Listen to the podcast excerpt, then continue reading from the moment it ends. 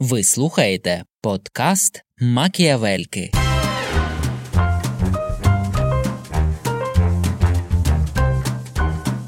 Захопити владу і найсидіє Боже воля. А я буду крутитись і посміхатись. На, знаєш, не з тих ніжних дівчаток, яким треба дарувати квіти. Я вже чекаю, коли ти тут знов згадаєш про свої теорії змови. В принципі, все, що летіло до нього, воно як на тефлоновій пательні, просто наче вершкове масло тануло і не залишало жодного сліду. Ну я вже тут буду адвокатом диявола по Марку Люте.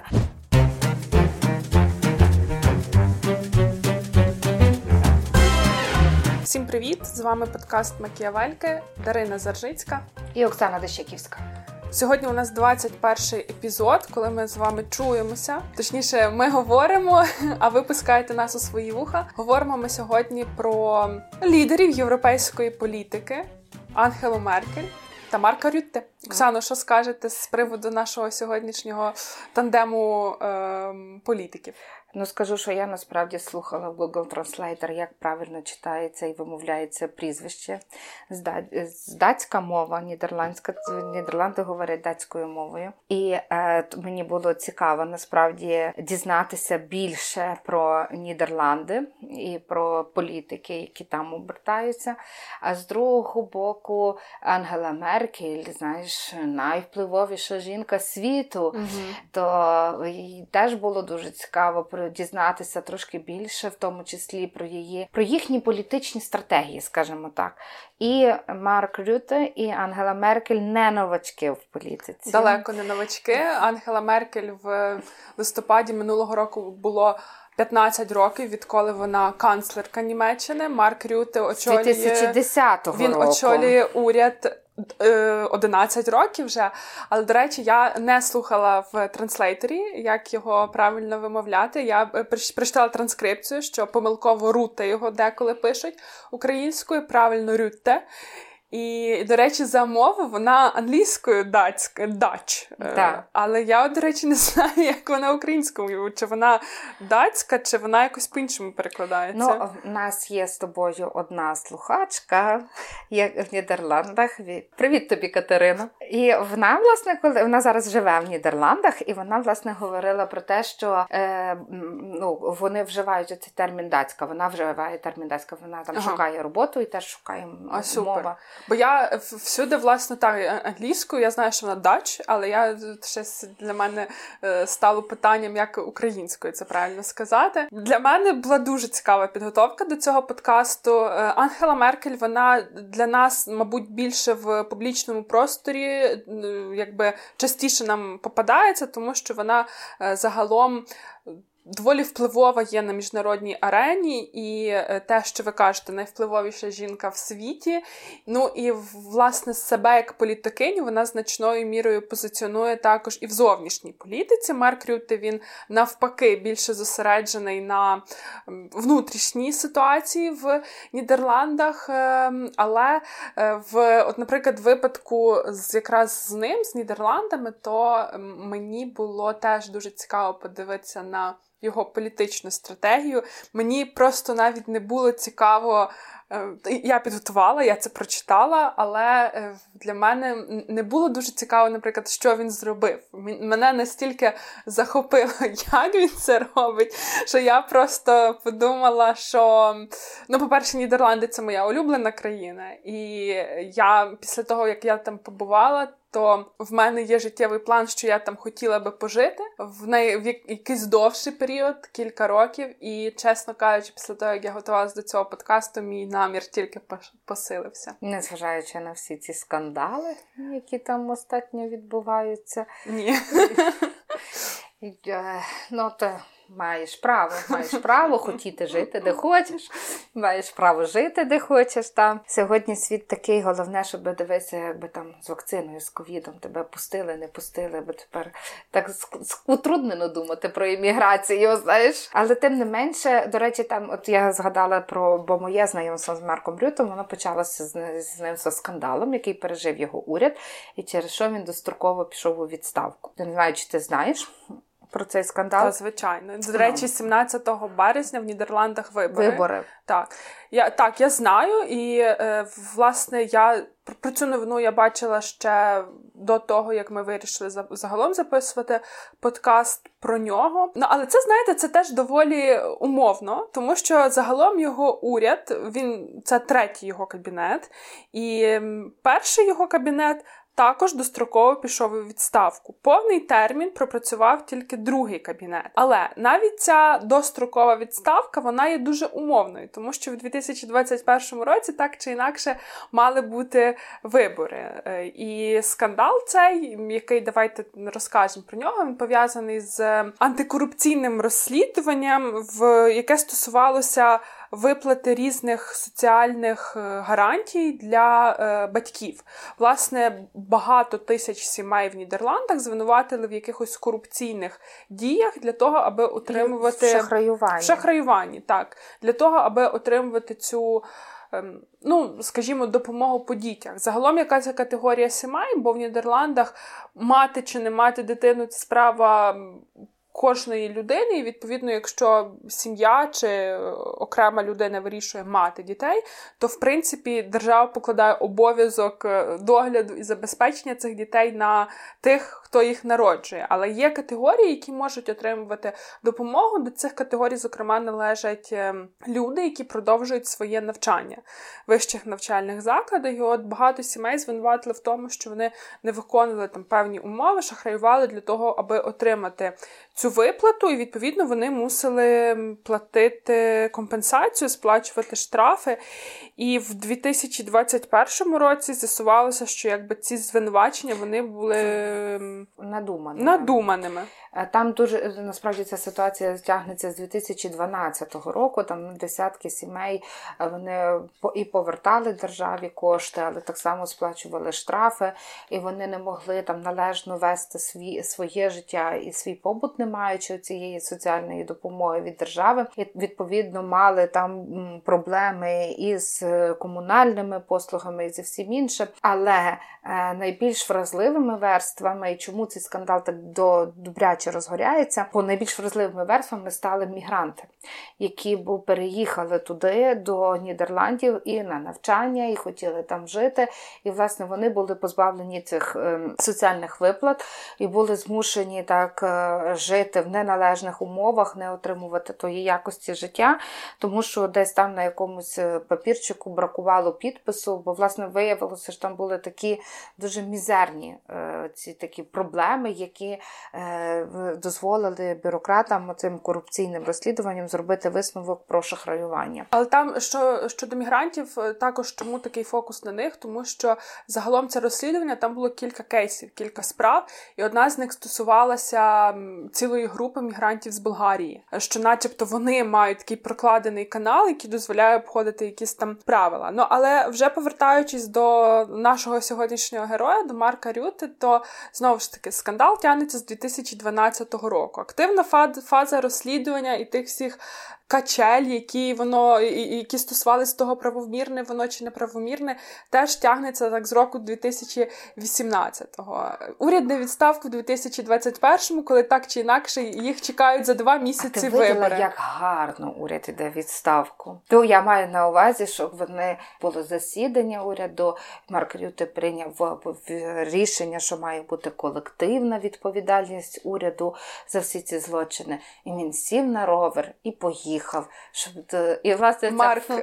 Марк Рюте дуже добре вміє вибачатися. Власне, якщо говорити про ситуацію в Нідерландах, то це одна з найменш стабільних політичних систем в Західній Європі, там дуже фрагментоване політичне поле.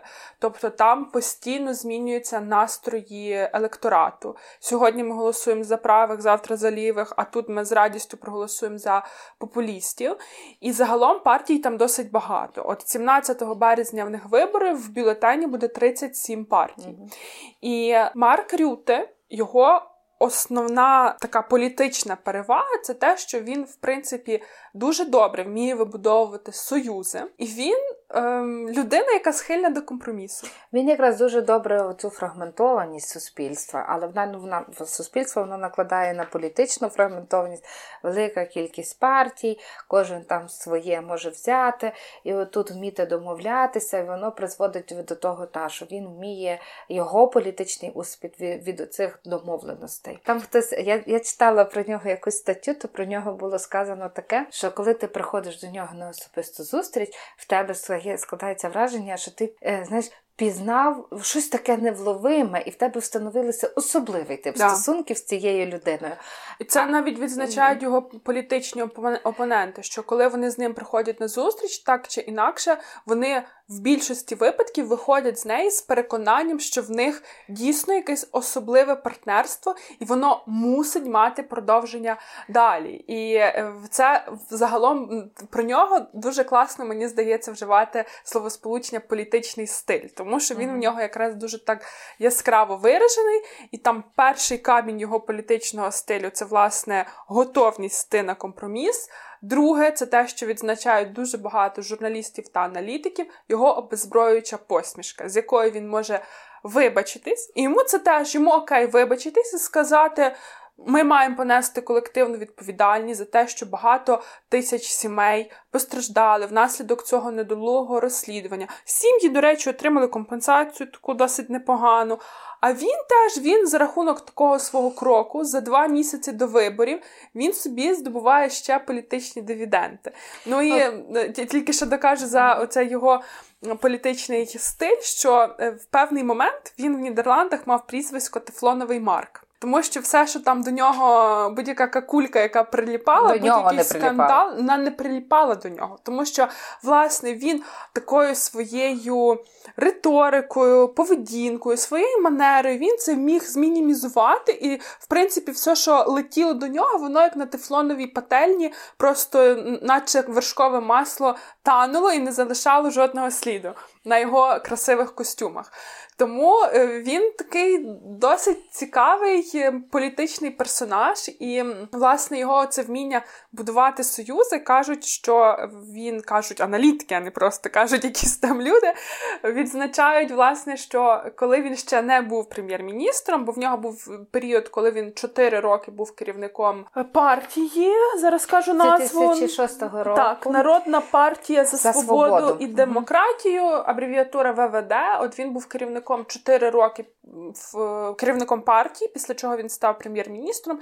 І, власне, ще на цій позиції він дуже так класно будував всі ці партнерства. Кажуть, що він з телефоном і, власне, за дзвінками в той момент, ну просто тоді месенджері месенджери ще не були такими поширеними, тому він за дзвінками проводив е, більше часу, ніж підлітки. Я теж читала цю цитату. Ну, і це, е, це насправді свідчить про те, наскільки він це все любить і вміє комунікувати. Тому, власне, сильна його перевага вміти будувати союзи і вміти бути прагматичним у цих союзах. Тому що мені видається, що він оце, цю свою мережу контактів, мережу партнерств, він їх робить не заради того, аби це було його нетворком. Він це робить для того, аби могти е, за рахунок своїх партнерств і за рахунок своїх союзників досягати програмні цілі партії. А тут дуже цікаво, бо е, так я так хотіла декілька таких рефренів зробити. Рефрени, не знаю, чи то те слово. Ну, е, рефренів.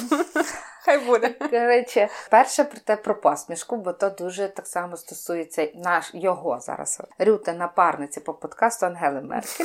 Її посмішку теж відзначають її особливе почуття гумору, яке допомагає веденню всіх Та, в нього політичних теж... справ. І в нього це теж є. Друге, це про політичну партію. Бо коли ми говоримо про цю фрагментованість нідерландського суспільства, і в тому числі е, фрагментованість політичну, то вона якби породжує, вона створює цей ґрунт до появи таких е, популістичних або тих, що ми називаємо там качо партії, mm-hmm. та захопити всіх.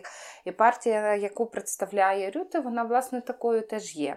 Вона навіть офіційно в назві вона називається консервативно-ліберальна партія. Вона містить і одне, і друге. І от Рюте, коли прийшов в партію, він зразу він не мав наміру там бути таким, не мав такої цілеспрямованої політичної кар'єри. Він зразу навіть працював в харчовій промисловості, а потім він вже прийшов в партію. Він працював не просто в харчовій mm-hmm. промисловості, він працював в компанії Unilever. Це компанія, зокрема, яка е, вла, є власницею брендів DAF, Ліптон, це величезний гігант, це британсько-нідерландська компанія, Я і він там був е, да, він був е, там працівником. Ну я так розумію, в топ-менеджменті, в департаменті відділі кадрів, якщо я не ем, помиляюсь.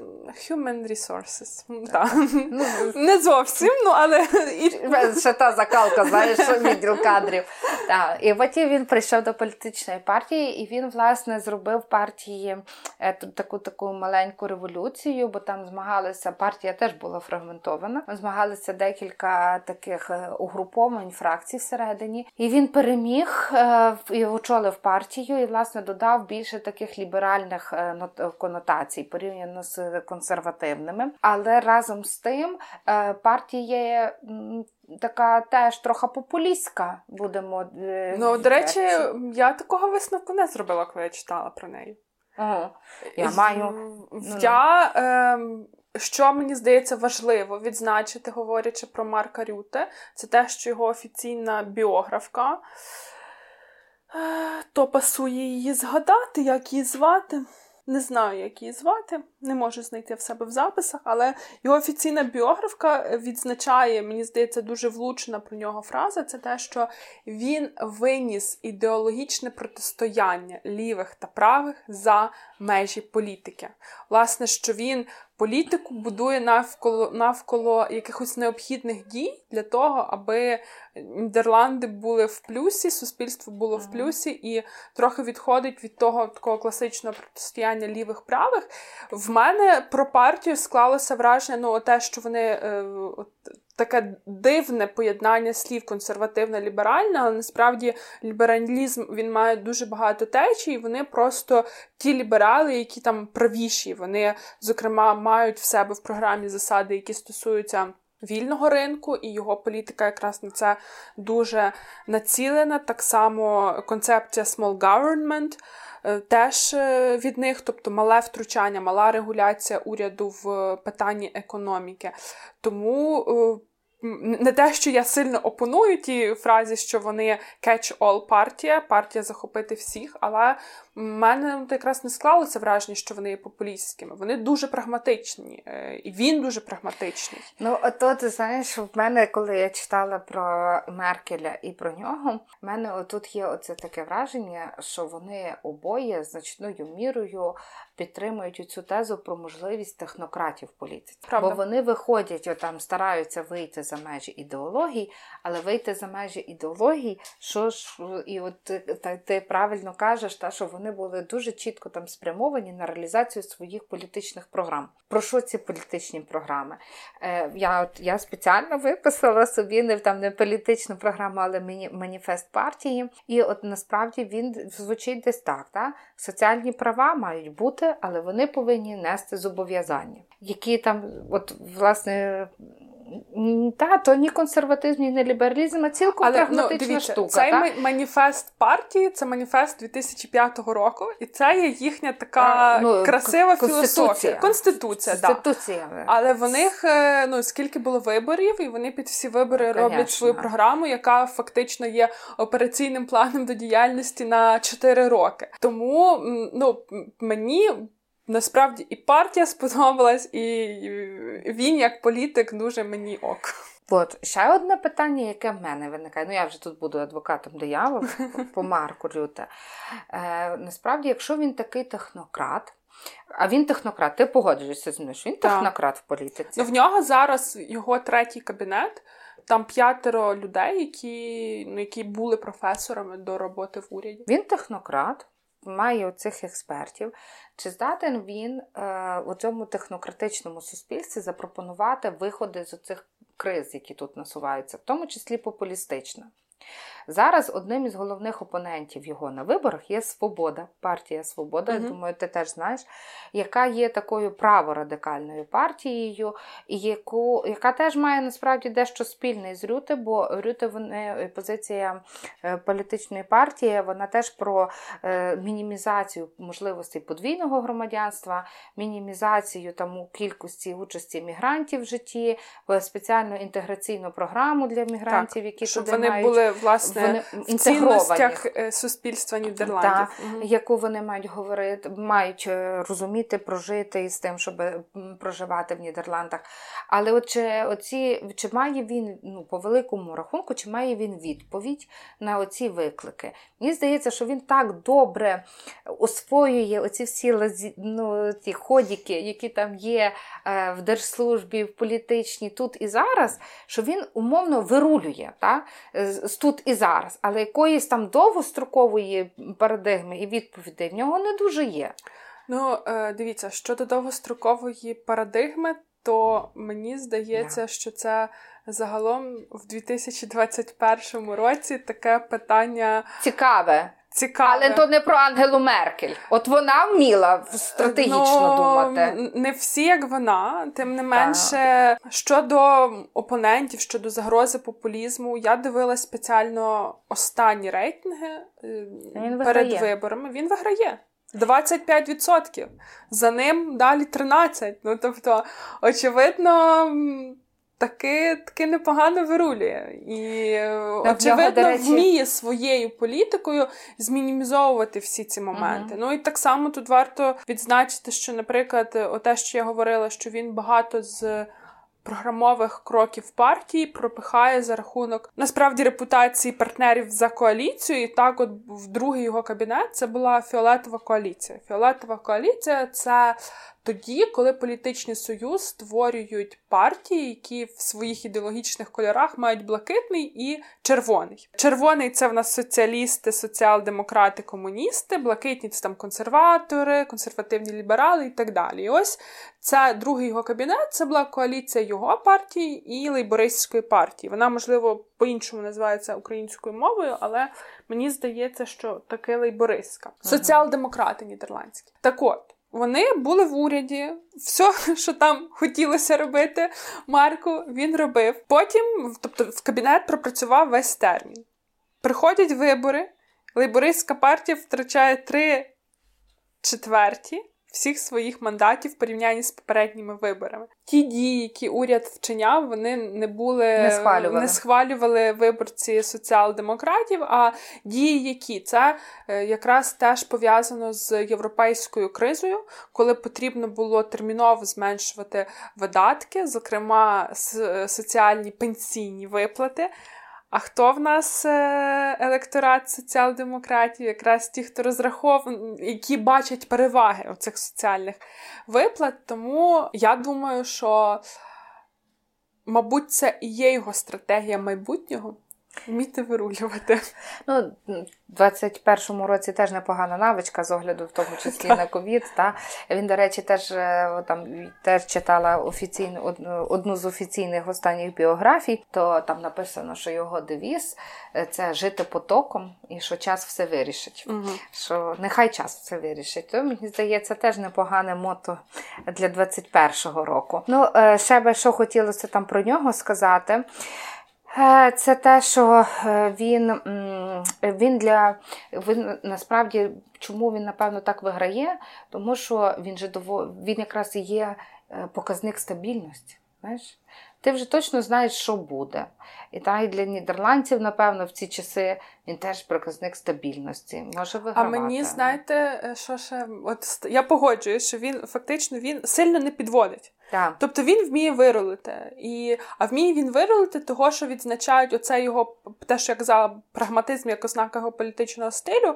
Це, в принципі, стосується якогось і особистого е, моменту щодо нього, тому що він може пожертвувати своїми ідеологічними переконаннями, якщо в цій ситуації його ідеологічні переконання є невиграшними. І мені видається, що це теж для політика і для державного діяча дуже цікава риса, тому що якби в нас, наприклад, якби був політик в нашому полі, за якого ми би могли проголосувати, і якби я в ньому бачила такий прагматизм, то я би з радістю віддала свій голос, того що я розумію, що людина не буде гнати сліпо за своїми амбіціями і своїми уявленнями про майбутнє, а вона реально оцінюватиме ситуацію. Тому я думаю, що е, крім отої стабільності, мабуть, знаєте, ще завжди залишається якась така надія на те, що він ще може здивувати. Він може здивувати Тут він з ем, лейбористами, а тут в нього коаліція на чотири партії, і він готовий до неї.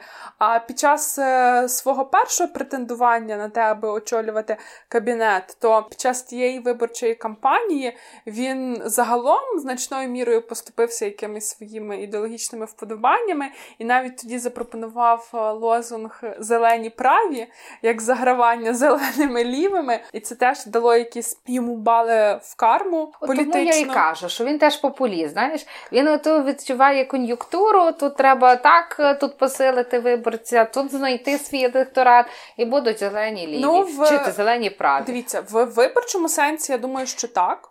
Ну от і він мені здається, і в цьому сенсі він оце з тих політиків, для яких там важливо от, пережити виборчий цикл, виграти наступні вибори. То не зле, може, напевно, ну, але не зле. Дивіться, це, знаєш. Тут просто, знаєте, в нас теж слово популізм, воно споплюжене і має ту таку токсичну конотацію. Люди, які хочуть подобатись всім і фактично нічого не роблять. Але в його випадку я, власне, зважаючи на це, не дуже хочу застосовувати слово популіст, тому що він якраз робить дуже конкретні всякі речі, реформи. Зокрема, от перший його кабінет, вони докорінним чином просто перекроїли структуру уряду. Вони відмовилися від багатьох міністерств. Вони багато міністерств об'єднали. Зараз е, в останні... Я просто згадую, скільки разів то було в Україні. Знаєш, і...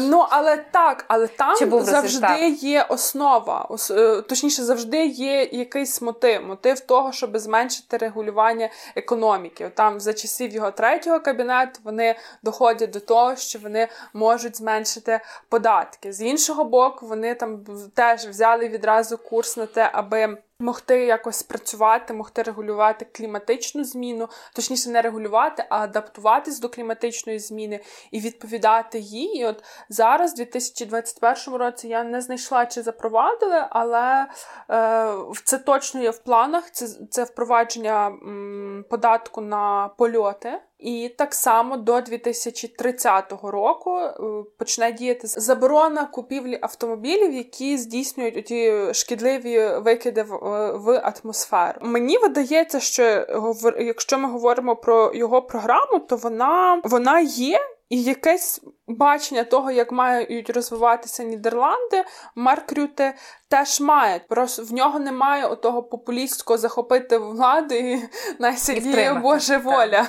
А я буду крутитись і посміхатись. Мені видається, що в нього якраз прагматизм такий здоровий прагматизм більшою мірою, ніж популізм. Ну і ще, оскільки ми зараз будемо говорити про Ангелу Меркель, яка неформальна лідерка Європейського союзу, і вона якраз дуже значну увагу приділяє євроінтеграційним процесам, то в випадку з Рюте дещо по-іншому він завжди був таким м'яким прихильником євроінтеграції, і зараз в справи Європейського союзу він не сильно лізе. Ти знаєш, я тут читала, ну як ти розумієш, я е, читала одну з аналіт політик, і кажуть, що йому світить і ролі чиновника. Так, я теж це читала. Союзі. Я теж це читала, але е, кажуть, що знову ж таки він її не сильно прагне. Хоча ну, поки він має таку перемогу і має ще шанс очолити уряд, думаю. то очевидно, що ні. Але разом з тим, знову ж таки, мені здається, що те, що він умовно там не дуже в та не займав амбітних позицій по Європейському Союзу, але, наприклад, там знову ж таки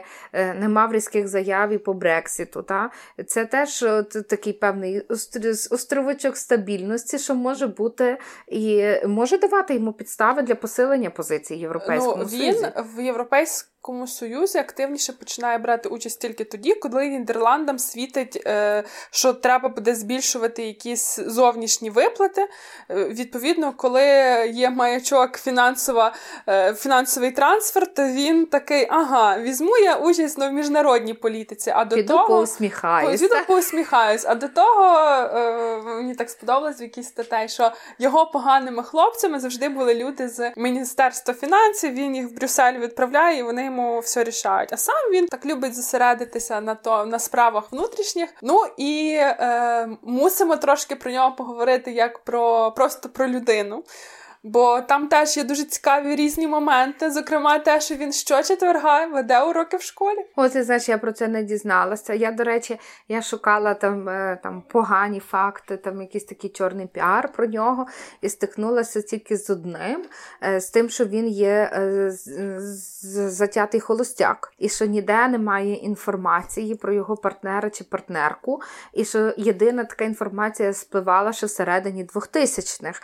А зараз навіть навіть це до нього не чіпляється. Ну тому що тоді, взагалі, в середні 2000-х тим спекулювали, будували різні теорії, чому він досі е, не одружений.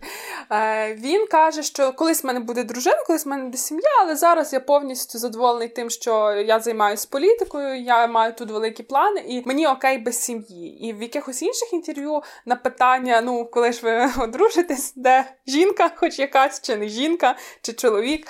Він казав, що все, все, що ви мене маєте запитати, це чи щасливий я в своєму сьогоднішньому статусі, і я відповім, що так, я щасливий. І коли він говорив про те, що колись в нього буде дружина і діти, то він казав, що це буде жінка, яка веде здоровий спосіб життя, і схожа на якусь там нідерландську теле, телезірку. Ось е, так багато якби згадок є про те, що він затятий холостяк. Ну але тут насправді більше цікаво те, що дійсно він щочетверга в одній зі шкіл Гаги має уроки, і це я так розумію, якісь чи соціальні науки, чи науки про суспільство. Бо він якраз розповідає діткам, що таке влада, що таке уряд, хто такий прем'єр-міністр, ха-ха, прем'єр-міністр це я. Про нього Ну, він просто бачиш, отут, отут я поняла, де він стратег. Він виборці собі виховує. Ну так, звісно, а як ж?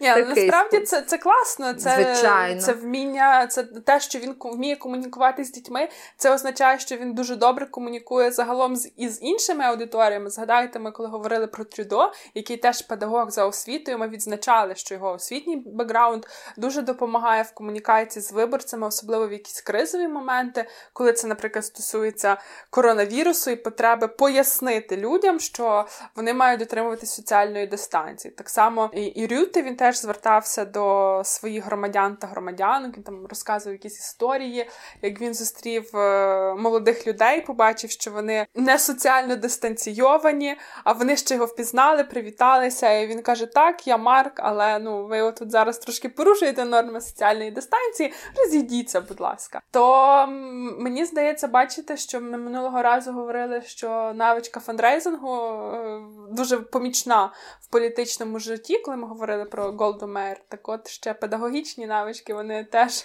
можуть доволі сильно допомагати. Він грає на фортепіано фортепіано, і в дитинстві він хотів е, вступати до консерваторії, але якогось там особливого таланту в нього не було. Тому він пішов вчитися на історичний факультет. Те, що ми згадували, працював до своєї політичної кар'єри в Юнілевері. Але так само варто відзначити, що він е, був активістом е, партійним е, в молодіжних крилах партії, там мало не з 16 років. Ну і ще він народився в протестантській сім'ї, і він сьома дитина, і там теж така цікава історія сімейна, тому що перша е, дружина його батька померла, і батько дружився з її сестрою. І він же ніби син сестри першої е, дружини. Незважаючи на те, що він такий дуже сильний прихильник, і взагалом в партії він дуже довгий час був найбільшим прихильником власне створення як найкращих умов для розвитку бізнесу, зменшення податків і так далі. То сам він не дуже женеться за якимись матеріальними речима. Він живе в квартирі маленькій в Газі, за яку сплачує іпотеку, їздить на старій машині, а телефон в нього кнопкова Nokia. Але любить шмотки швидше за все, бо ем, Vanity Fair у 2013 році включили його до трійки найбільш стильних лідерів держав. І ем, окуляри, які він носить, а він носить такі прозорі, делікатні окуляри. Це нідерландський бренд Hillbrand, і це не дешеві окуляри. Ну, так, зато він має стару машину щоб носити добрі окуляри. Так, його легко зустріти на вулиці. Те, що ви казали, він їздить на ровері, ну як і багато хто в Нідерландах. Е, любить пообідати в якійсь кав'ярні біля урядового кварталу, ходить без охорони. Ніхто, звичайно, з кортежами його не супроводжує. Дуже такий приємний імідж має як всередині країни, так ну, і, і на зовнішній арені. Пам'ятаєш, було таке популярне його відео, як він розлив каву, каву. заходячи е, і взяв там в прибиральниці, взяв швабру і сам mm-hmm. почистив за собою, то це теж от той момент ніби людськості, та, що, який його розкриває. Але знаєте, я е, коли читала про нього, ну. Те, що я згадувала, дуже люблю Нідерланди як країну. Це їхній дух свободи. Це звичайно така річ, яку е, аж деколи важко збагнути, тому що ти там це відчуваєш прямо в повітрі, і це ніяким чином не пов'язано із запахом канабісу. Але я просто коли читала про нього і готувалася до подкасту, я подумала, що е, він на мене справляє гарне враження, він мені імпонує як політик.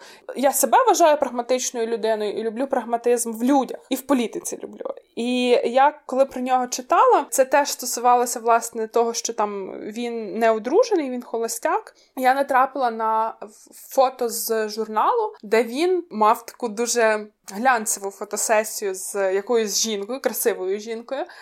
Я подумала, може, це якась застаріла інформація, може, це якась його girlfriend чи чи хто. Виявилось, що ні. Виявилось, що це е, всього-навсього радіоведуча, з якою йому зробив один журнал дуже красиву фотосесію, дійсно дуже глянцеву. Я потім показувала це своїм подругам і кажу: о, це е, прем'єр-міністр Нідерландів. І це не його дружина. Це просто радіоведуча, з якою вони там мали один ефір. А фотосесія така, ну в них там такі пози, ну я не скажу, що відверті чи якісь дуже інтимні, але. Коли ти бачиш такі фотографії, то ти думаєш, що в принципі це не можуть бути просто прем'єр-міністр і радіоведуча, що це е, між людьми щось має бути. І я після цього я подумала, що це теж готовність суспільства приймати такого політика готовність е, суспільства голосувати за такого політика, який може бути прагматичним, який може казати, що все, що ви мене маєте запитати, чи я щасливий.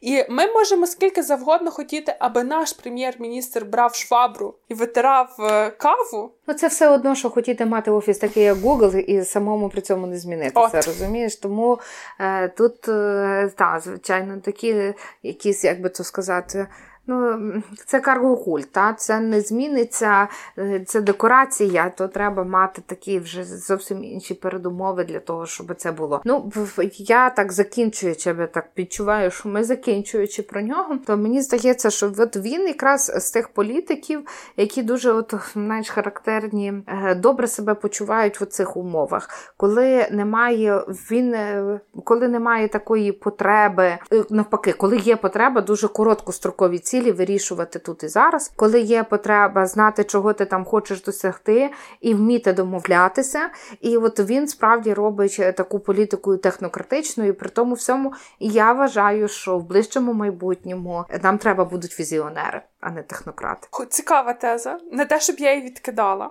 але я думаю, що в найближчому майбутньому нам будуть потрібні і ті, і ті. Тому що за моїми спостереженнями, часто візіонери не мають е, практичного інструментарію. Не операціоналізувати так. те, що вони хочуть. Ні, ну е, та візіонери ніколи не давали ради без того всього. Знаєш, просто я останньо знов перечитувала цього Арістотеля, і от його оця е, політія, от вона мені перший прототип цього, знаєш, технократичного уряду. Mm-hmm. Чого ми беремо олігархів, бо вони все вміють. Та? От, А потім ми жаліємося, що щось не виходить, бо ми ж взяли та олігархів, бо вони все вміють. І в мене може таке, знаєш, е, песимістичне налаштування, е, в тому числі в тому контексті, в якому а я. я е, дивіться, я, я розвію ваше песимістичне. No. Ну не то, що розвію. Я постараюся повернути трошки по-іншому. Дивіться, поляризоване суспільство, фрагментоване суспільство, фрагментована політична система. Як на мене, тут візії буде дуже важко. А вони живуть за рахунок тої візії, як не кажи, щось їх тримає цілими. І от бути тут е, цілими за рахунок, ти це сама сказала, країна свободи. Ця країна, яка говорить е, в тому числі е, про про право на евтаназію, та, так, про та, право на смерть. Нього... Це його позиція в Рюте. Це країна, яка говорить про соціальну та економічну захищеність. До речі, вони завдяки йому. Завдяки Рюте теж пишаються своєю соціальною захищеністю. А от ковід, він те, ну ковід і оцей скандал, з який з якого ми почали, то вони трохи підірвали їхню цю віру в захищеність, в соціальну захищеність, тому що дуже багато питань виникає. До речі, мені цікаво, зважаючи на ковід, як таки закінчаться вибори, тому що. Нідерланди ще суворішими зробили правила локдауну, і це зрозуміло, що це вже рік часу. Люди втомилися. Але, до речі, коли тільки ввели перший локдаун, в нього рейтинг виріс. Знаєш, е, був ефективний уряд, певно. Ну, бо це корелювалося, що він вніс він діє, і це, напевно, вплинуло на ту ефективність уряду. І те, що були всі достатньо налякані. Та, Напевно, що те, що він дієвий, що він не сидить, а щось таке робить, то то могло і вплинути на його рейтинг. Ну, будемо бачити 17 вибора, 17 березня день голосування. Будемо дивитися за результатами. Я думаю, що він сформує четвертий кабінет і знову користуючись своїми можливостями, своїми навичками укладати союзи і вміти домовлятися. Буде буде цікаво, будемо дивитися далі, що він там буде. Знаєш, якщо він насправді доволі молодий чоловік, він мені здається, 67-го року так. народження. Він е, такий він якраз з тих, що символізує це покоління нових політиків. Угу. Та? Він в міру технократ, як ми вже з'ясували. Він в міру няшка, міру няшка, міру популіст, міру візіонер. Да, та, та. Він якраз от таких з тих політиків, які відповідають добі. То Ангела Меркель, вона така, знаєш, знаєш, е, давніша в політиці, та? І вона е, ну, вона і старша. Вона і... Їй вже 66. Абсолютно, вона і старша, вона вже ж і припинила про завершення своєї кар'єри. То я спочатку, коли там думала, е, коли ми готувалися, та я собі думала, чи можна говорити, що то якесь попереднє покоління, mm-hmm. а то наступне покоління. Чи можна між ними робити, знаєш, прям такий поколіннєвий розрив. Але я собі зробила висновок, що ні що вона, незважаючи на те, що вона там старша по віку, вона от в плані політичних е, оцих цінностей і в плані до політики як діяльності, вона дуже близька за своїми принципами і стратегіями духу от цього того часу і цього нового покоління. Я погоджуюся.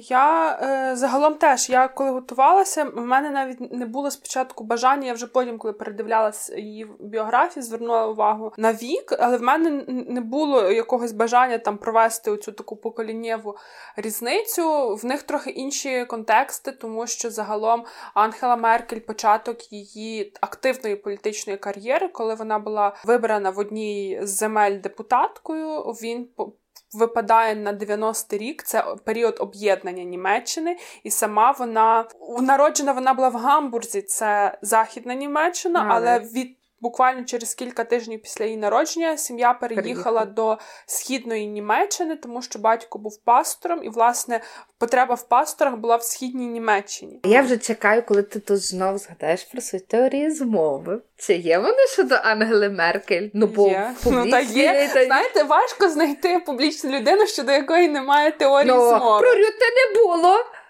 Ну, чекайте, середина 2000-х казали, що гей. І спекулювали на тему, чому в нього немає дружини. змови. То так, плітки. А що до неї, то є там реальні теорії змови в тому сенсі, що вона дуже добре знала російську. Вона досі знає російську. Що Про неї дуже багато говорили як про якусь там агентку КГБ.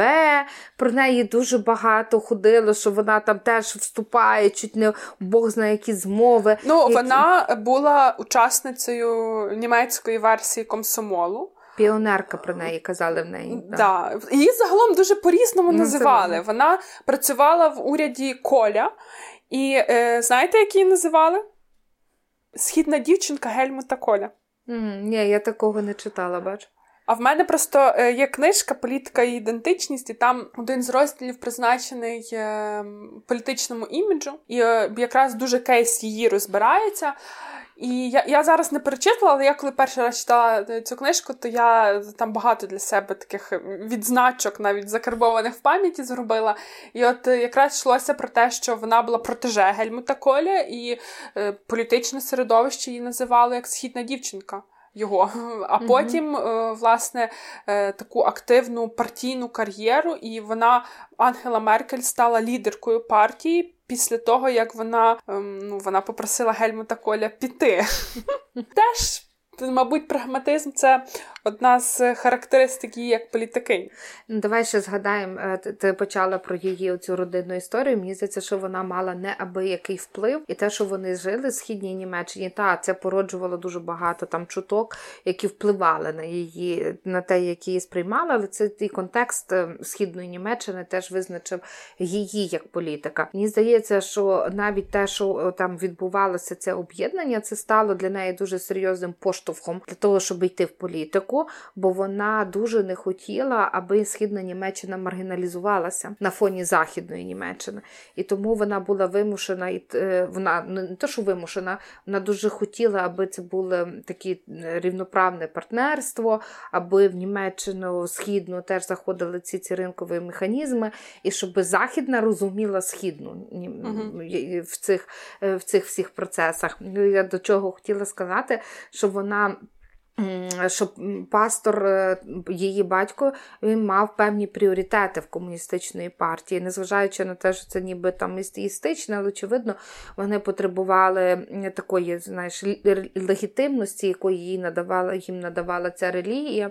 І, е, відповідно, пастор мав трохи привілеїв, і вона могла виїжджати, вона брала участь там в різних е, конкурсах студентських і бачила більше, ніж там ну, інші і діти. Потім вона отримала дозвіл на вступ до університету. Так, і вона має докторський ступінь. І це теж дуже е, квантова фізика.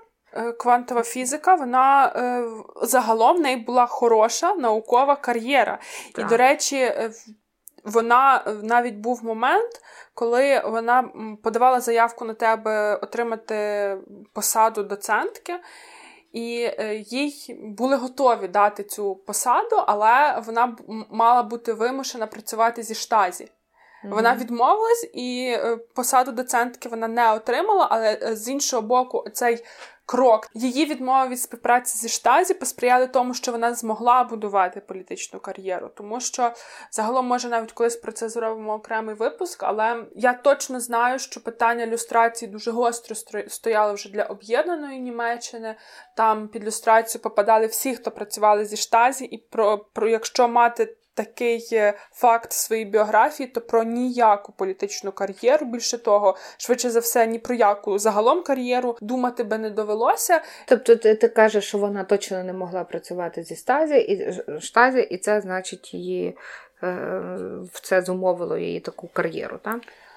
Я думаю, Ангела Меркель. Так. Я думаю, що це дуже важливий момент в її біографії.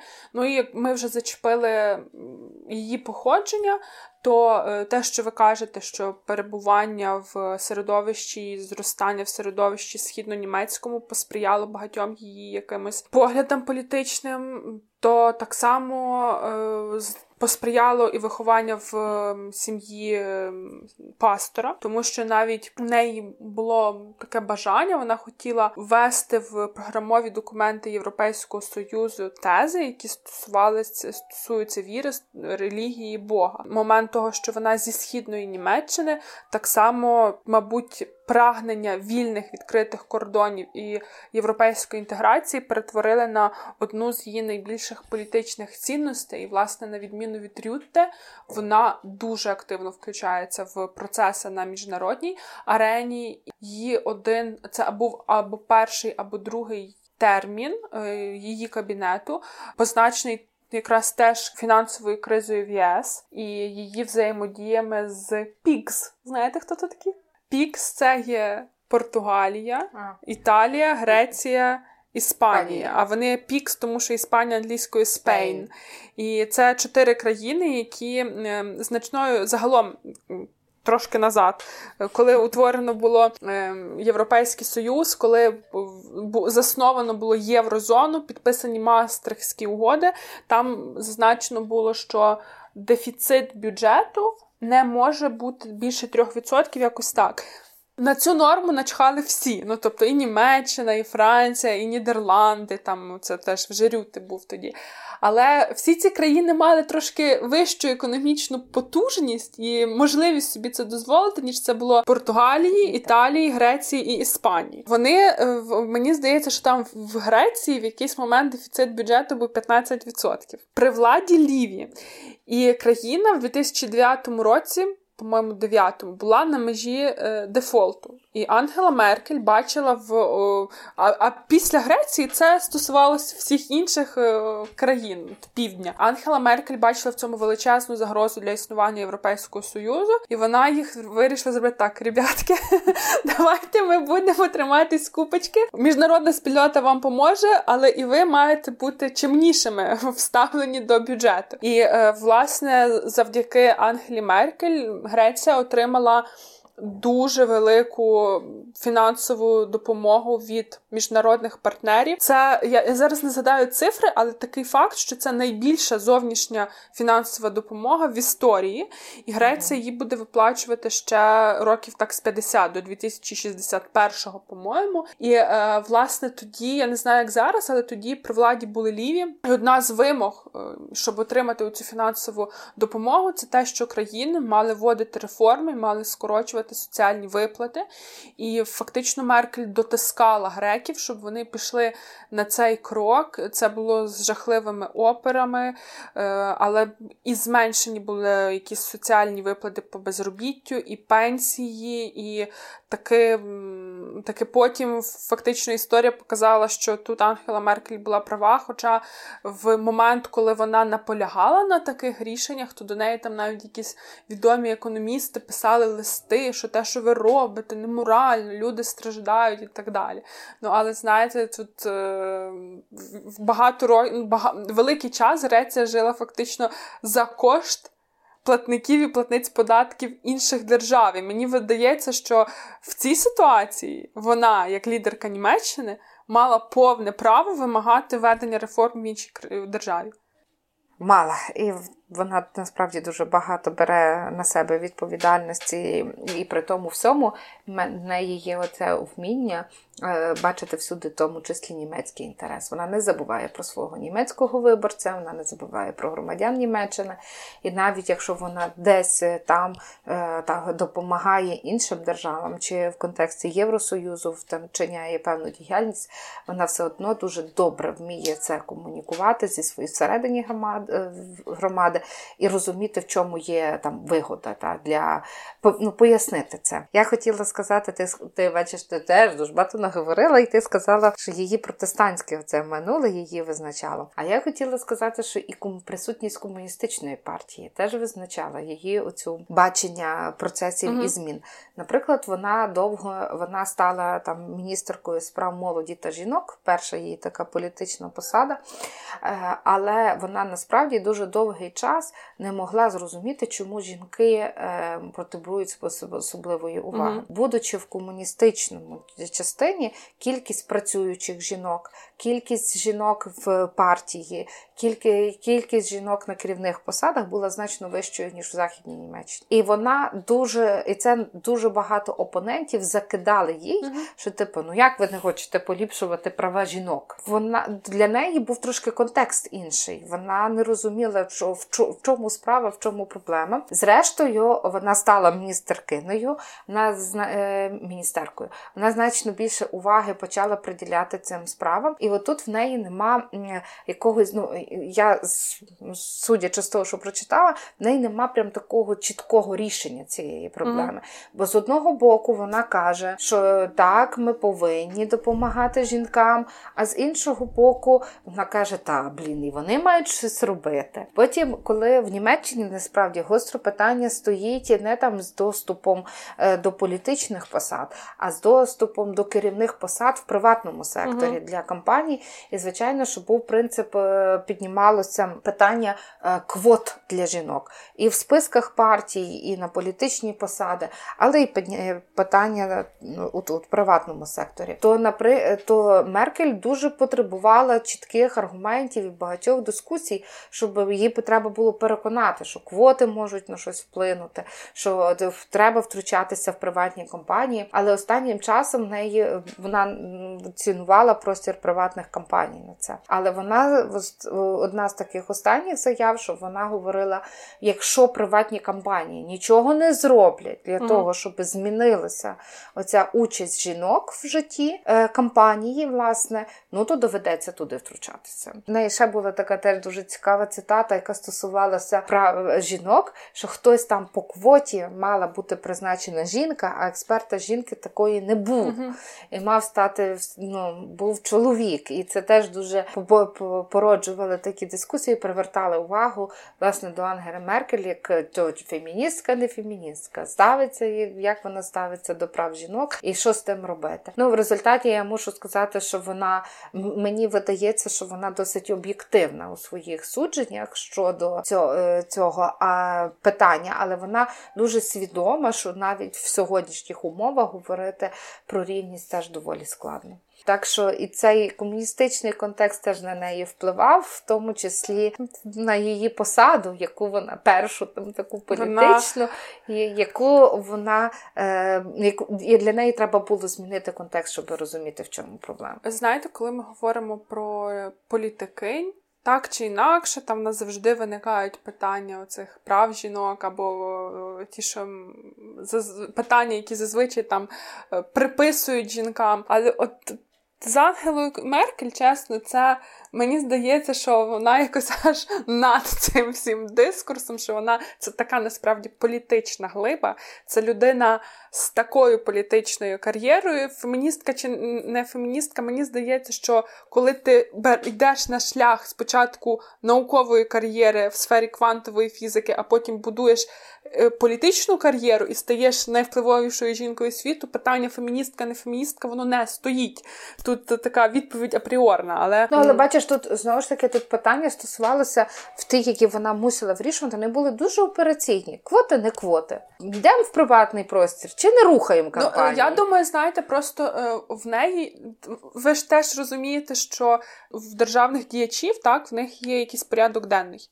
За яким вони працюють. І мені видається, що просто ну, тут, тут дефолт в Греції, Тут квоти в компанії. Я не применшую важливість питання прав жінок ніякою мірою. Не треба мені того закидати, але я просто думаю, от уявляю себе канцлерка Німеччини. Тут в мене дефолт Греції полетить весь Європейський Союз. До біса, а а тут квоти в компанії. Ну, дефолт в Греції в мене буде вище. Ну і це це якось зрозуміло, це вища політична ціна цього питання. Мені здається, що з точки зору навіть стратегії якоїсь е, міжнародної системи, стратегії політичної стабільності в держави, це просто питання пріоритетніше. І коли вона доходить до до питання жінок, не те, щоб вона його відкидає, але вона його вирішує за операційним принципом. Квоти вирішуємо квоти. Ще там щось будемо вирішувати. Аборти будуть, будемо говорити про аборт. Ні, ну бачиш, знову ж таки, якщо там я закидала цьому нашому рюте, що він більшою мірою технократ, ніж візіонер, то Меркель, мені здається, от вона дуже в цьому сенсі теж е, цікава, бо вона теж дуже прагматична, вона теж дуже технократична у плані підходів е, політичних рішень, там знаходження цих політичних рішень, побудови союзів, бо це теж від неї не забереш. Вона як всередині країни, так і е, назовні, в зовнішніх відносинах. Вона теж вміла добре будувати союзи. Я зараз розкажу про це цікаву історію, але в плані внутрішньої політики вона все одно в мені здається, от її головна е, політична здатність це вміти говорити, але не сказати забагато. Знаєш, от е, в неї, неї навіть з'явилося, знаєш, якщо там про Меган Маркл говорить, що було слово маркнути, то ще раніше було словом. Зараз я прочитаю меркелити. Меркелити це слово, яке з'явилося і означало оце уникати відповіді. По Меркелі вона, коли її там е, щось питали, чи на прес-конференціях, чи ще там щось, вона вміла уникати відповідей, вона відповідала, вміла нічого. Е, ну, ну, не складати і не сказати. І ще слово меркелити теж використовували в сенсі уникати рішень. От в тому сенсі вона теж подібна на Рюта, що типа час все вирішить. Давайте подивимось. Ми зайдемо в потік, і потік нас понесе до правильного Поди... рішення. Ну, я думаю, що потік то не про неї. Все-таки то більше про Рюту. Вона створювала потоки, знаєш, з її такими здатностями, але вона от вибирала можливість подивитися на ситуацію з боку. Єдина її яскрава промова, прям така яскрава, яка там збурила все, все, все. Це була її промова після Великої Сімки на зустрічі спільно з Трампом. Знаєш, є така відома фотка, коли там вони всі тако на нього стоять дивляться. Да, да, да. От е, на цій зустрічі, де Трамп е, всім сказав, що там країни європейські, в тому числі Німеччина, не виконує своїх зобов'язань в трансатлантичному союзі. Це все наклалося на ситуацію з Брекситом в Великій Британії. І після того Меркель мала таку дуже цікаву промову, але теж вона ну, вона була вона одна з найвідвертіших її промов, бо вона сказала про те, що от Європа віднині має розраховувати лише на себе. Це mm-hmm. її така фраза, яка там прозвучала. В той момент. Е, ну, всі зрозуміли, що там вона вона ніколи до цього не критикувала Трампа. Барак Обама вважав її суперсоюзницею Сполучених Штатів Америки. Він дуже її глибоко цінував. І коли переміг Трамп, були очікування, що вона почне його критикувати. А вона не критикувала, вона мовчала. Оце Меркелите. І от це перша її промова, коли вона дала оцінку. Європа має розраховувати лише на себе, маючи на увазі, що ні на Штати, ні на Велику Британію вона не може розраховувати а лише тут. І це була це вважається першою оцінкою її тої ситуації зовнішньої. Разом з тим вона не не, не критикувала нікого особисто. Так само давайте ближче до, до нас, до наших баранів.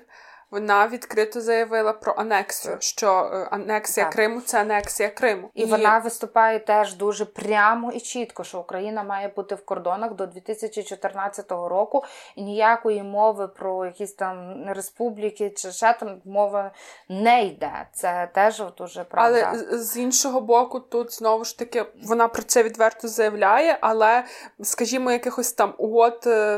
Разюче вона не розриває з Путіним. Тому ну, що і північний це... потік. І північний згадаємо. потік, тому що північний потік ми маємо на увазі, що вона не відмовляється від е, тієї ідеї побудови, але тут знову ж таки йдеться про прагматизм. Вона не канцлерка України, вона канцлерка Німеччини. І вона мусить діяти в інтересах е, держави німецької. Я вже тут згадала, бо ти сказала про Путіна. Я згадала той випадок, е, коли Путін подарив їй квіти.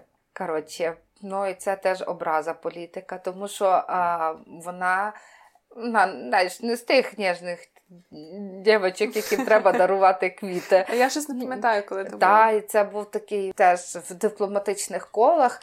Е, це викликало таке обговорення, що типу Путін не розуміє, що робить, тому що ну, такого рівня політикам квіти не дарують, не дарують на зустрічах, тим більше. От, але разом з тим в нас поширюються оці чутки, що вона зв'язана з зв'язана з Путіним. І пам'ятаєш, у нас навіть був такий флешмоб, що там напишіть е, Ангелі Меркель на сторінці щось погане, через бо вона там дівчинка Путіна. Бач, і не тільки дівчинкою Гельмута Коля вважали, щоб ти знала.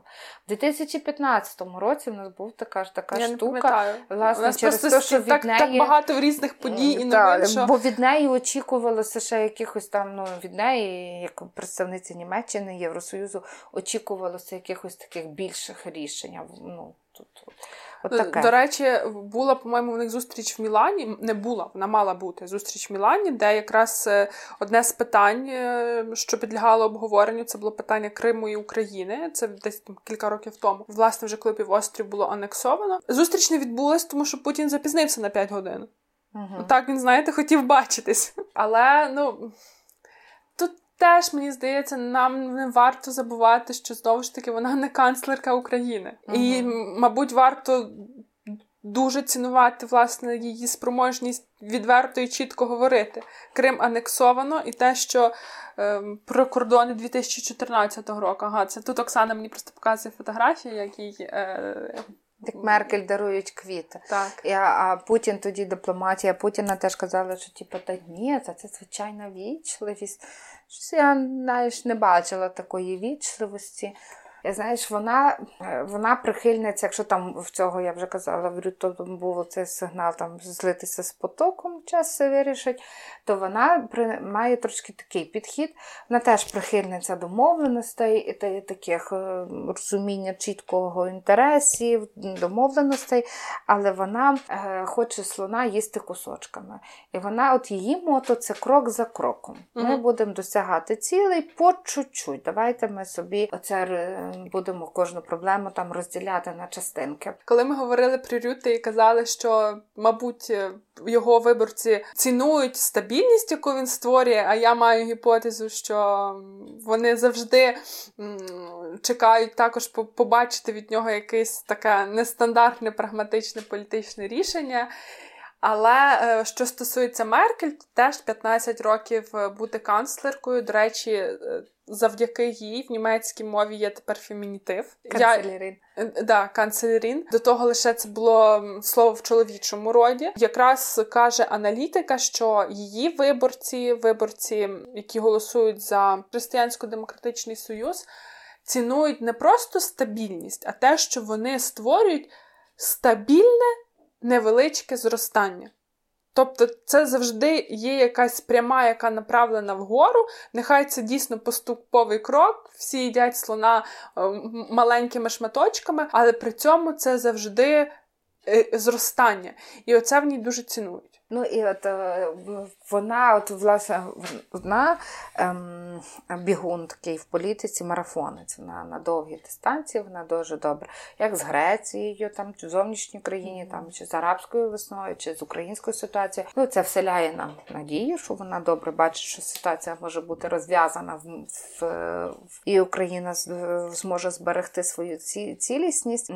Її насправді теж її місцеві змі німецькі ЗМІ її теж звинувачували в проблемах і в тому, що в неї немає візії і немає стратегічного бачення. Ну найбільше оцей критичний удар е, по ній був зроблений, власне, коли почався міграційний е, міграційна криза, коли почалася uh в Євро в Європейському Союзі, тому що її підхід, підхід Меркель, він спочатку був дуже ліберальний. А я хотіла от сказати, що вона якраз з тих хто перша і дуже стратегічно в Європі піднімала питання цифрового світу і цифрової mm-hmm. економіки. І вона е, та вона насправді ні про ні про що так чітко ясно не висловлювалася як про це, але так само вона дуже чітко говорила про кліматичну угоду. І оце теж, що ну, довело нерозуміння Трампа цієї проблеми, це ж було таким дуже серйозним викликом для неї. І вона зрозуміла, що тут треба працювати з тим, з ким mm-hmm. можеш тут е, на цьому місці дорожці. От, але ці питання вона доволі стратегічно піднімає і там стратегічно ж і вирішує.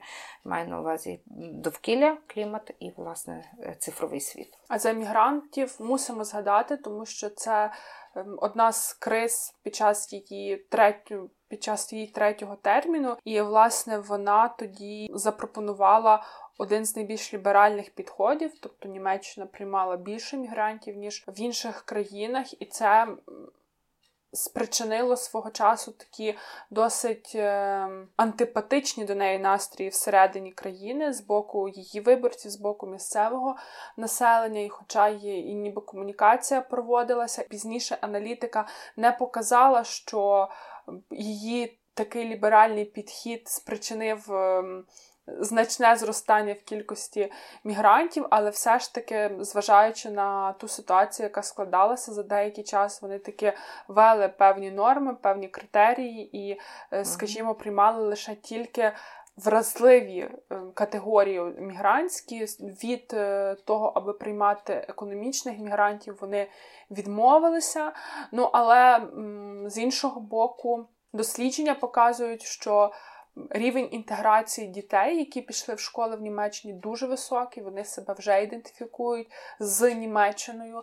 Економіка теж здобула плюси від того, що було залучено мігрантів. Ну і загалом, от я згадала про дітей мігрантів, які ідентифікують себе з Німеччиною. Теж були раніше цікаві дослідження, що е, ті німці, які мають турецьке походження, а таких дуже багато в Німеччині. Так то вони в е, опитуваннях, які там стосуються Голокосту, вони вже це це покоління там після, так, е, після, які які пізніше народились набагато, коли від, того, як відбувався Голокост, але ці покоління, хоча вони мають турецьке походження, батьки могли бути народжені в Туреччині, але вони в опитуваннях відзначали, що це якби і їхня відповідальність там їхніх попередніх поколінь за Голокост. І це е, одна з ознак такої сильної інтеграції власне з Німеччини німецькою ідентичністю. Ну, бачиш, все одно вона була дуже серйозним там переговорником по цій Сирії, по прийнятті мігрантів, mm-hmm. і в тому числі те, що були розроблені квоти, це теж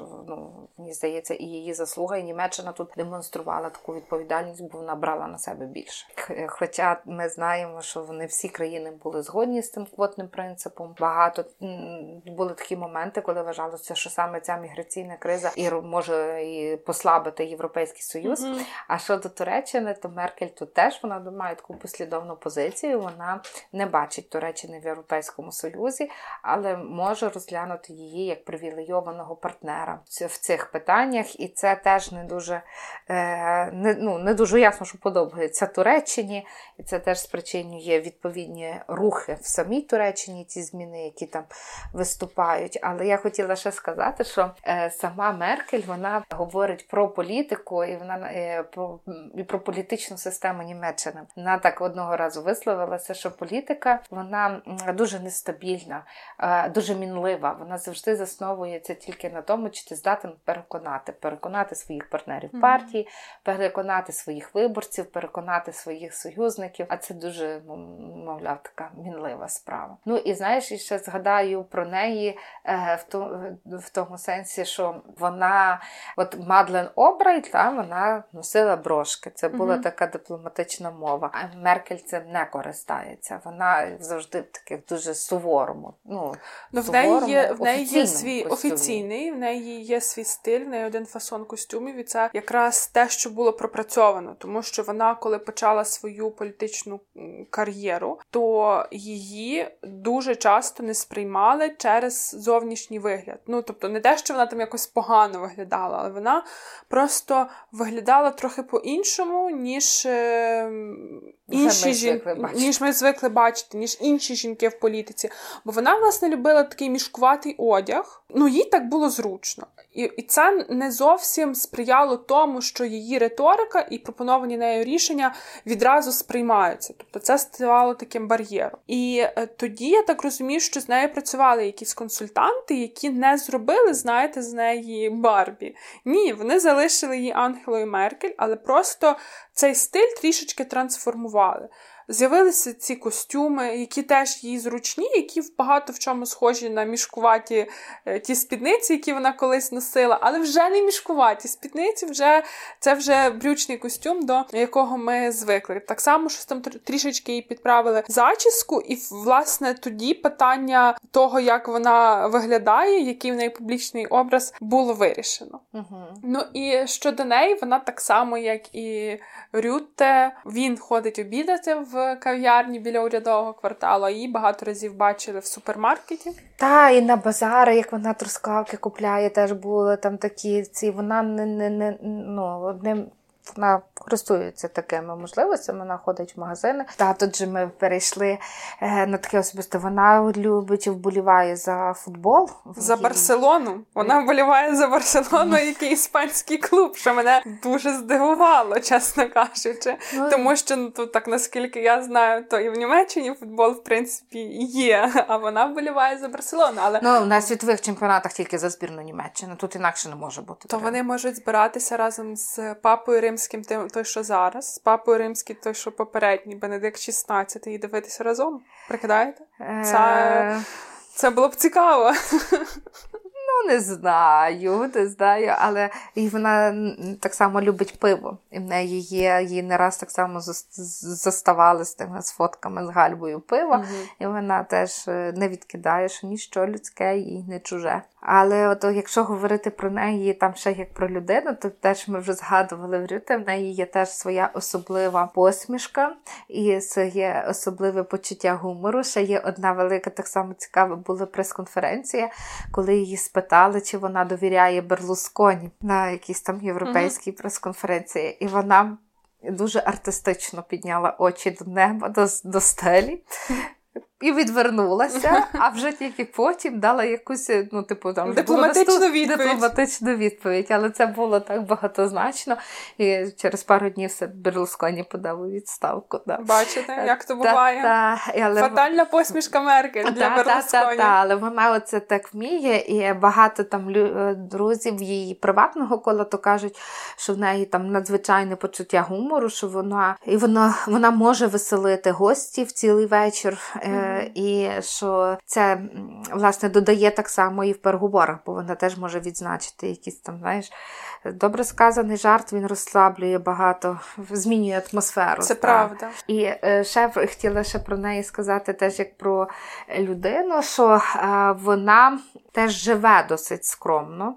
Нам Так, вона теж живе в невеличкій квартирці за 10 хвилин ходьби до свого офісу. Машина в неї теж така доволі скромна. Ну і треба ще зазначити, що Меркель це прізвище її першого чоловіка, яке вона собі залишила. Зараз вона вдруге е, заміжня. Обидвоє її чоловіків є науковцями. Ми там щось. Колись говорили про перших, перших леді, перших чоловіків, то та. та, то ми якраз тоді відзначали, що він такий досить серйозний науковець, е, її теперішній чоловік. Раніше вона говорила, що вона, в принципі, уявляє собі пенсію таким чином, що в 60 вона завершить політичну кар'єру, візьме свій закордонний паспорт, поїде на тривалий час е, подорожувати Америкою. Оця її була така мрія. Так вона бачила свою пенсію. Як ми бачимо, що політична кар'єра в неї триває вже на 6 років довше, але вона вже але більше... це останній рік. Тобто і там е, в Німеччині теж скоро вибори, і там вже зараз відбув... цього року та, е, відбувалися вибори зараз до земель,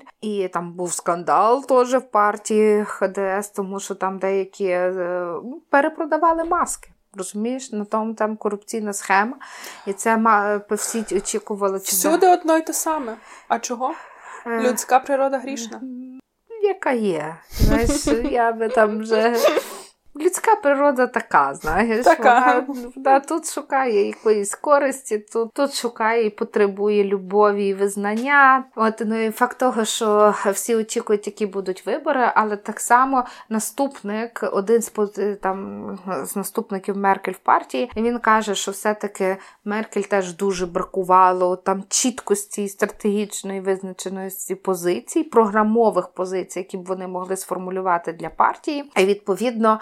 Е, за це її не дуже любили, але за те, які вона зміни приносила, її дуже поважали в партії, члени партії. От тако, коротше, якщо щось робиш, то любити тебе не будуть.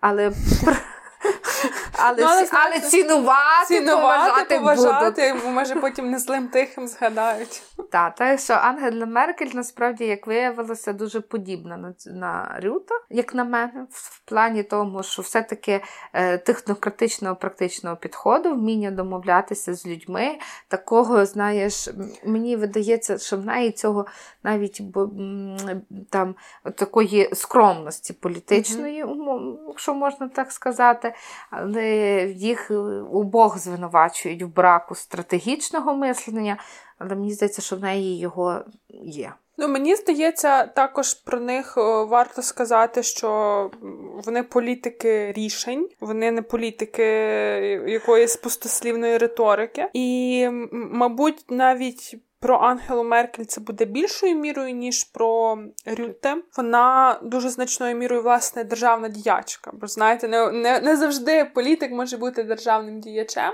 Мені здається, що в її випадку це дуже справедливо, що вона державниця. В випадку з Рюте Мабуть, теж, але він досить такий крутий в всіх цих союзах, коаліціях, власне, в політичній вигоді і в політичному результаті, тому про нього якось так не хочеться говорити, що він там виключно державник. Ну, мені здається, що лідер е, країни будь-якої має бути державником, бо треба вміти рехти. Зберегти. Зараз mm-hmm. фрагментованість серйозно посилюється усюди.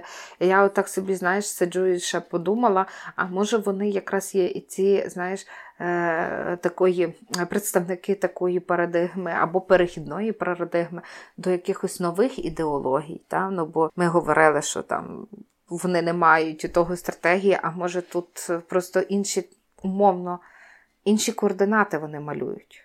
Не ліві, праві, та? не не там які там податки, не податки, mm соціальні зобов'язання. Як програма а, розвитку. А вони в тому і їх може і сила, що вони на якійсь новій площині грають. Ну, то на кінець давайте скажемо, що нам всім дуже пощастило, що ми живемо в один час з такими політиками. І, власне, можемо спостерігати за ними зараз в режимі такого живого часу, а не читати потім на сторінках історії.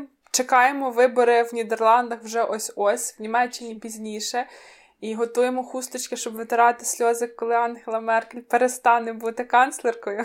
Ну, я дуже люблю її промови. Я їх дуже часто слухаю, і мені дуже подобалися її, в тому числі ковідні включення. Вони відрізняються від цих няшних трудо, але тим не менше вони дуже такі серйозні а, до речі, і, і е, важливі. Я вони погоджуюся. Я теж я передивлялась навіть оцю таку першу велику ковідну її промову, яка була дуже розтиражована, в тому числі і в нас субтитрами. Вона поширювалася в соціальних мережах щодо няшності і котичності. То я так само скажу, що і Рютте таким не є. Є е, відео, де він мав візит до Канади, uh-huh. і так само вони з Трюдо мали такий public talk про Legalize. Е, про марихуану десь в такому ну, молодіжне середовище. Це було дуже так неформально зроблено. Вони обидвоє були в тих світлих сорочках з закоченими рукавами. Але ну, Трюдо це Трюдо. Він завжди виглядає, ніби він щойно був в серіалі. От він вийшов з серіалу і, в принципі, далі продовжує грати роль такого телевізійного прем'єр-міністра. Рюта таким не є, але зрештою він і сам про себе говорить, що я доволі нудний. У нього був такий е, цікавий момент в біографії, коли він сказав в якомусь інтерв'ю, що він любить ходити вдома голяка. В принципі, суспільством це було нормально сприйнято, але е, якийсь там комунікаційний відділ ем, уряду сказав, що ви, будь ласка, таких заявочок більше не робіть, тому що наслідки з, ем, з цього можуть бути несподівані. Ага. Отаке от. А так то взагалі нудний. так. Нудний. Так що буде Рюд точно ще не закінчить свою кар'єру. Ангела Меркель заслужила свою пенсію. Хай нам будуть обоє здорові. А ми прощаємося з вами. Слухайте нас на всі на, на Google Podcast, Apple Podcast і Megogo, і SoundCloud. І так само. І е, пишіть нам свої відгуки, коментарі. Може, ви знаєте, або хочете нам запропонувати про кого поговорити наступного разу. Дякуємо і па-па! Па-па!